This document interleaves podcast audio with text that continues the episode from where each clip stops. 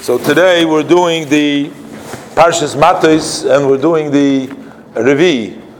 Um, so here we see uh, this was uh, talking about uh, after uh, the war, uh, the Jewish people waged war against the uh, people of Midian, and they successfully beat them. And not only did they beat them, but they actually took a lot of their spoil. And the, the Parsha today discusses exactly how they distributed, what did they do with the spoil, what they took from the, from the enemy. So now there was two categories in the spoil. There was animals and people, that was one category, that is sort of living. And then there was all the rest of the stuff that they had.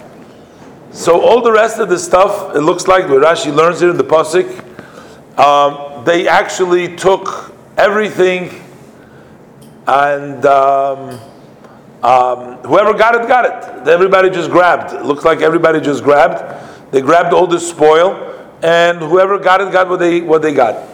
But then, as far as the uh, animals and the people that they got, so over there, God told tells Moshe, he tells him that you have to take an accounting of the total people that they captured, and we learned already before that was only the the, the that the women, those who did Averis, they were supposed to kill. This was only women that hadn't done an Averis. Uh, so the total, they had to total them all up, all the people and all the uh, cattle, all the kind, all the animals. And then what they're supposed to do, they're supposed to split it in the middle. They gave 50%, they gave to the people that went out to war. Now, we had only, basically, Rashi says that all the tribes went out. So, presumably, there were 13 tribes, if we count uh, Menashe and Ephraim. And Rashi also pointed out that the tribe of Levi was there. So that was 13,000 people. Uh, the Jewish people, the total, as we counted them before, besides the Levi, was like 601,000. That's what it came out the counting. In Pashas Pinchas, we counted about 601,000. Uh, that does not include all the Levites who were counted from one month and up. But I guess, so there was whatever, 600 and some thousand people, and this was only 16,000, I mean, only 13,000 because the people that went out to war, it was only 1,000 per tribe. So it turned out there was only 13,000 uh, people that went to war and the other against 600,000. These 13,000 took 50% of the spoil we gave them to them, were given to them, and the other 50% were divided amongst the rest of all the rest of the Jews. That's how much more the rest of the Jews got. And that's in addition to that, that those people who went out to war, seems like, as the Pasuk says in, uh, in um, um, uh, um, the Pasuk says, Yeser haboz asher bozuzu amatzova. The way the Onkelos translates it, that's in addition to what the Amatzava, those who went out to war. Because who got the spoil? Those were the ones that were in war. The people that were sitting behind did not get to, to, to, to take that, that spoil. Now, I'm wondering, this command came to Moshe Rabbeinu after uh, they came back from the spoil. Maybe if he would told them how they're going to get distributed, maybe there would have been a lot more than a thousand people wanting to go. Uh, Rashi pointed out before, Vayimosru, they had to be given over. They didn't want to go, but not because they didn't want to go, but Rashi says because they knew that Moshe Rabbeinu is going to die, so they didn't want to go because they didn't want Moshe Rabbeinu to die. That's why they didn't want to go. But here, it ended up that they ended up being rewarded, that they got 50%, and it was a large number over here. We're talking about in the many, many thousands that the Pasuk gives the, um, the accounting. And then the, the Pasuk further says, that from the half of the people that go out to the war, uh, they gave a small percentage, it comes out. They gave one of 500, they gave to Lazar. That was Trumas Hashem. And from the half that was given to the rest of the Jewish people, one of every 50 uh, from the people and from the cattle was given to the Levites. So not only did the rest of the people have to shear half, all the people, all the 600,000 people had to shear in only half of what, six, what 13,000 took, but yet from theirs they were taken away from every 50 they had to give away to the, to the Levies. And the Pasuk goes through to the Cheshbon. So, what is this uh, metaphor that we can relate to us? Because we have to realize that there is Vayimosru, that the people are given over to a certain extent, are given over in the Machne.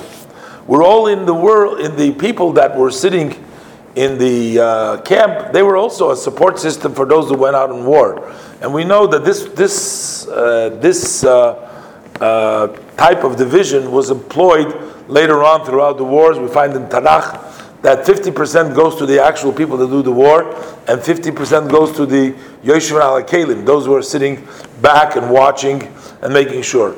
Because we have a war against the Yetzer Hara, against the Satan, against Golus, against Klippus, because we have all the war. So we're, we're in a war. Everybody's in the war. Even those that are sitting back at the Noise Kalim, they're sitting there, but they're providing support for those people who go out to the war.